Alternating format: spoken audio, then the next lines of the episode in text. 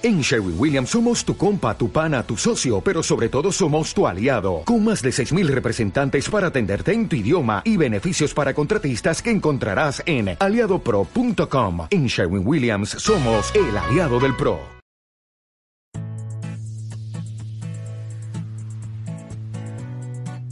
Bienvenido al podcast de la gente 180 de Wiley Bielma Vender daños como vida es el principio y la razón de este espacio. Disfrútalo. Este podcast es presentado a ti por el asegurador.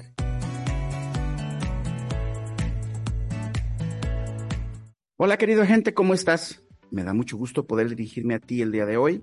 Sé que tal vez estás pensando, este agente de seguros que está medio loco, que quiere que yo venda seguros de daños como si fuera seguro de vida. Y déjame decirte algo, la parte de quererlo hacer en esa forma es precisamente porque para el empresario, para el empresario, su empresa es su hijo más chiqueado, más querido y que le ha invertido tantos años de su vida y que tiene muchas expectativas en él. El día de hoy quiero darle continuidad a nuestro capítulo anterior, hablando específicamente de la determinación de valores dentro de contenidos. Ya te decía, la, la, situación de llegar con el empresario y preguntarle de una forma dura, cruda, absurda probablemente, de querido empresario, ¿cuánto tienes de contenidos? Es una pregunta que siempre va a llegar o va a llevar a un punto donde no tendrás una respuesta favorable o va a ser una propia complicación en la instalación de la póliza. Y analizamos que tú debes de buscar obtener una cantidad específicamente por el valor de la empresa en sus contenidos, caminando desde la perspectiva de la sensibilización. Ahora, si ya obtuviste esta cantidad, si ya el empresario te dijo, bueno, yo considero que en este momento mi empresa, todo lo que está interno en ella, tiene un valor de, ponle una cifra que tú quieras, 10 millones, 15 millones, 50 millones de pesos llegaste a un punto en el que de ese volumen de dinero que el empresario te está diciendo, tú necesitas ayudarlo, guiar esta charla, guiar esta entrevista para poder determinar de esa cantidad de dinero cuánto es lo que corresponde específicamente en materia prima si hablamos de un giro donde exista transformación de materia prima necesaria para crear el producto que finalmente comercializa y dentro de este inventario, ¿cuánto es lo que tiene como inventario de venta después de fabricarlo? Resumen, de la, de la cantidad que el empresario te indica, necesitas hacer una sutil pregunta. Perfecto, me dijiste ya 10 millones de pesos, empresario. De esos 10 millones de pesos, ¿cuánto corresponde a inventario, a materia prima, a producto terminado?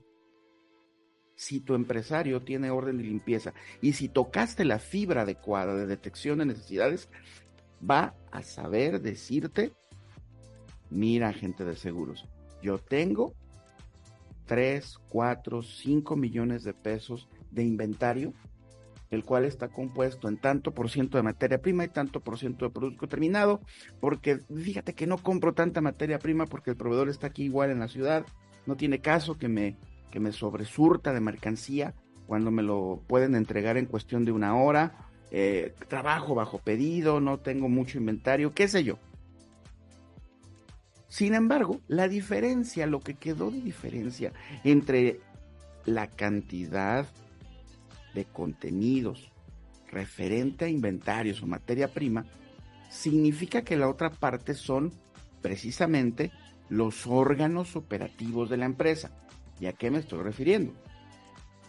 Si tengo una empresa que se dedica a fabricar bicicletas, Tal vez, tal vez requiero establecer una suma de dinero para cubrir las máquinas de corte del tubo, soldadura, las máquinas que se utilizan para pintura.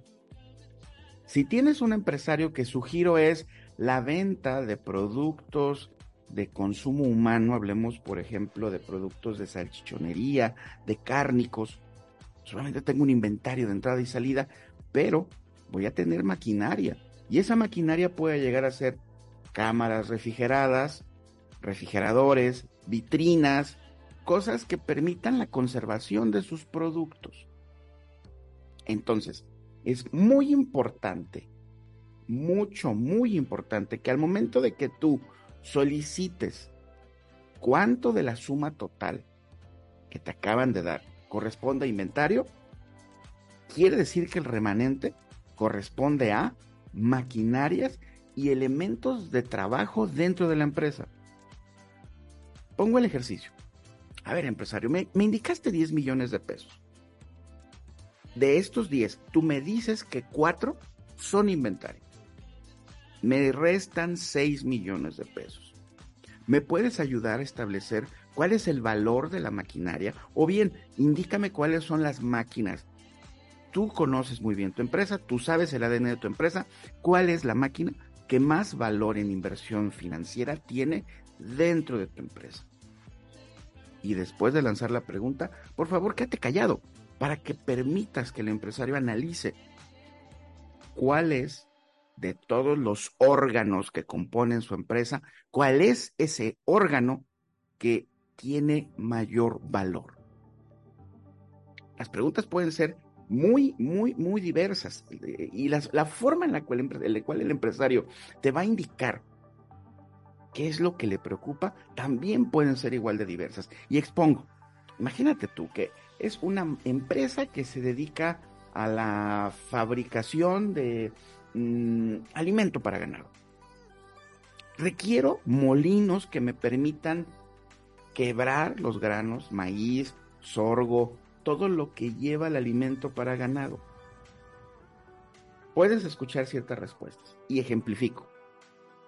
Mira, yo tengo, yo tengo un, un molino que es un molino muy especial, eh, porque permite que no existan partículas eh, y te van a presumir el molino, ¿sí? Este molino tenía una inversión de 2 millones de pesos, por ponerle una cifra. Y esos 2 millones de pesos van a ser los que tú debes integrar como ramo técnico y en este punto, iniciando el proceso, estoy hablando de cobertura de rotura de maquinaria. Pero lo veremos más adelante. En este momento, 2 millones es el, el valor que tiene ese molino.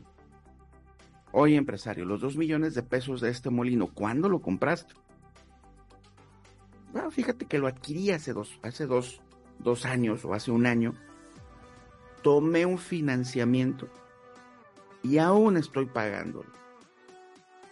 Ojo, tu compañero ideal en este momento es tu libreta ya sea tu pluma o tu lápiz, en donde estés tomando nota de todos estos factores que te está diciendo el empresario. Ya te dijo que son 10 millones, de los cuales 4 son inventario, de los cuales 2 corresponden a un horno, corresponden a un molino, y esto te lo acaba de indicar tu asegurado. Estoy pagándolo. No es 100% mío. Aquí probablemente te sientas un poco perdido. ¿Sí? Yo sé que llegar al concepto de coberturas donde voy a involucrar ramo técnico resulta enredoso, puede resultar complejo en algunos casos para, para muchos agentes de seguros. Yo te invito a, a respirar. Toma calma, no te desesperes, estás enfrente del empresario que es el especialista precisamente en lo que hace su empresa. ¿Qué te invito a hacer?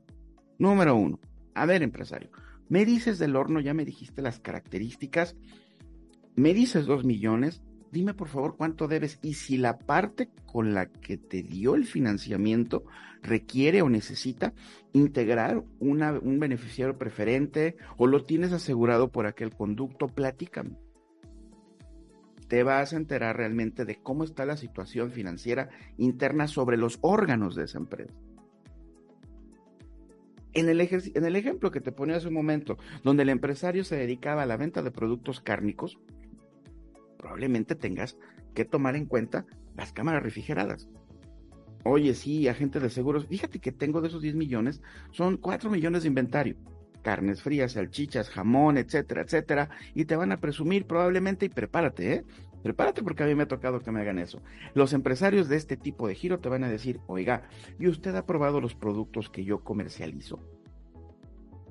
Abordaremos este tema en la siguiente sesión de cómo prepararte cuando vayas a una cita. Pero regreso a esta entrevista eh, imaginaria que tenemos en este momento. Eh, tienes cuatro millones de inventario de producto, de jamón, de lo que tú, de lo que tú comercialices. Me restan 10, empresario. ¿A qué corresponden estos 10 millones? Ah, fíjate, fíjate que construí tres cámaras refrigeradas, una de congelación y dos cámaras refrigeradas. Y la inversión que cada una tiene es del orden de eh, millón y medio de pesos.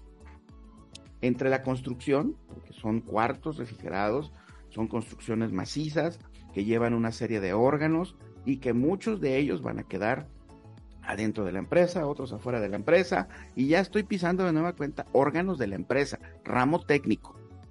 Y de ese ramo técnico en este punto, pues estoy hablando de cámaras refrigeradas. Y no quiero que te vuelvas a sacar de onda, a asustarte. Estás enfrente del empresario, pregúntale las características de la cámara refrigerada. Oye, me acabas de decir que una congela y las otras dos solamente enfrían. Sí, así es, fíjate, yo compro productos que deben de estar en congelación y otros que debo de mantenerlos con cierta refrigeración para poderlos comercializar la cadena de fríos que estoy manejando me pide que maneje ciertas temperaturas. Oye, empresario, platícame, eh, ¿cuánto tiempo te llevó construir las, las, cámaras refrigeradas? No, pues fíjate que me llevó alrededor de cuatro meses. Son cámaras refrigeradas que compramos a un proveedor en la ciudad de Monterrey, Ciudad de México. Vinieron, hicieron la instalación, nos dejaron funcionando la máquina es, tecnología de punta, me permite avisarme por el celular cuando hay, un hay una variable de, de, voltaje, de temperatura, etcétera. Te van, a, te van a presumir, te van a presumir la maquinaria con la que están trabajando. En este sentido, aquí en este punto es reforzar, reforzar eso que te dice el empresario respecto a esa maquinaria. Oye, empresario, esos, esos 6 millones que tienes invertidos en cámaras refrigeradas. Pediste financiamiento, las construiste por músculo propio. ¿Cómo fue el proceso de inversión? Te vas a enterar, pedí un financiamiento, vendí un terreno, eh, no obtuve ganancias por invertir, todo lo estuve, toda la ganancia la estuve metiendo eh, durante tanto tiempo para construir una por una de las, de las cámaras refrigeradas. Te vas a enterar de cosas maravillosas. Uno, si son realmente propiedad de la empresa. Dos, orden y limpieza. Que exista manera de comprobar los gastos. Además de la factura, que exista un asiento contable de la salida de dinero para haber comprado o construido precisamente esos elementos dentro de la empresa. Y algo muy, valioso, te posicionas frente a tu, em, tu cliente, el empresario, como ese especialista en coberturas. Fíjate bien, quiero que hagas reflexión de esta última parte de lo que estamos hablando tú y yo. Pregunté, ¿6 millones en tres cámaras? Sí. ¿Cuánto tiempo te llevó reconstruir? ¿Cuánto tiempo te llevó reconstruir? O construir, perdón, el tema de las cámaras, ponerlas a funcionar. Me tomó cuatro meses, cinco meses anota, vuelvo a recordarte, tu principal herramienta, tus principales herramientas en este punto es tu cuaderno de notas tu lápiz o tu pluma. Las cámaras refrigeradas demoraron en construirse cuatro meses. Esos cuatro meses fueron los, el tiempo de espera para que la empresa pudiese ser autónoma en esta faceta. Hago paréntesis.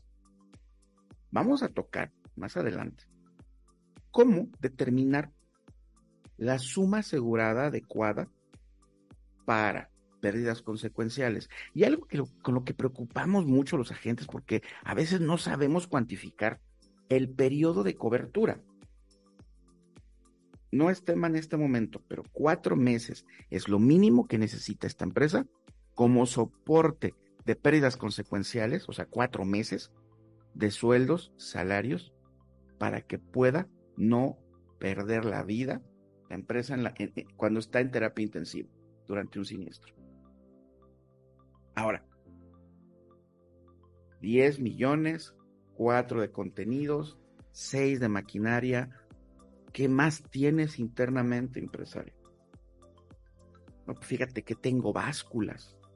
Regresando al ejercicio de esa empresa que tiene venta de productos cárnicos. Eh, tengo, tengo básculas y tengo empacadoras al alto vacío y tengo un sistema que me permita esterilizar todo el ambiente. Muy bien, ¿cuánto tienes invertido en básculas? Escucha la cantidad, súmala al total. ¿De qué año son las básculas? ¿Cuándo las compraste? Hace un año, hace dos años, anótalo. Ve haciendo una sumatoria, ve haciendo una sumatoria, porque el total de la del total, la cantidad que te puede dar el empresario es lo que tú necesitas integrar como tema de contenido. Y aquí quiero abordar una situación muy común con nosotros los agentes cuando queremos llegar a colocar una cobertura empresarial. Dime sí o no, cuando has llegado con un empresario y quieres abordar estos temas, y si el empresario ya tiene una póliza de seguro, te la va a mostrar y te va a decir, mira, este año la conseguí tal vez más barata. Me la entregaron, aquí está. Por favor, por favor, toma esa póliza, felicítalo por estar asegurado. No hablemos mal de ninguna compañía, no hablemos mal de ningún colega, felicítalo por estar asegurado, por tener la iniciativa de mantener un seguro por su empresa. Pero no te enganches en este momento queriendo argumentar temas de una póliza que no sabemos cómo está construida. Toma la póliza, felicítalo y te pido un favor. Volteala. Déjale los datos financieros hacia abajo, la carátula de la póliza hacia abajo. Continúa con la entrevista. ¿Por qué? Porque eres como un médico. Tú eres un médico de la empresa. Estás buscando el punto adecuado de cobertura para saber cuánto es la cantidad que tiene, cuánto es la cantidad que tiene por inversión la empresa. Y de esa cantidad, cuáles son las fracciones que debo de instalar en ramo técnico y cuáles son las fracciones que debo de comprender como inventario. Qué bueno que hay una póliza. Ya la analizaremos. Pero en este punto, este, en este punto, mi querido, mi querido empresario, tú me estás diciendo 10 millones de inventario, perdón, 10 millones de contenido, 4 millones de inventario, 6 millones de maquinaria, si volteamos a ver tu póliza, ¿tendrá los mismos 10 millones? Gran pregunta, ¿no? No te enganches con pólizas que ya están instaladas. Y reitero, felicita al empresario, no te enganches con, lo, con, la póliza que está vigente. Tal vez haz, sigue haciendo tu trabajo de detección de necesidades a efecto de poder instalar la mejor y más completa cobertura que tu cliente, que tu asegurado necesita y más allá del asegurado, que los trabajadores de esa empresa necesitan y que México requiere para mantener a todas las familias con un ingreso digno. Querido agente de seguros, te envío un gran saludo desde la ciudad de Guadalajara. No te pierdas el siguiente capítulo.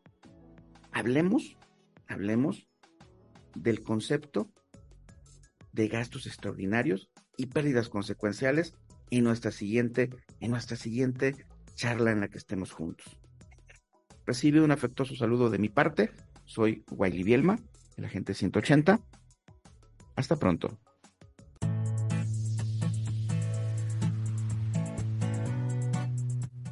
El agente 180 se despide por hoy. Recuerda, vender daños es como vender vida. Te espero en la próxima.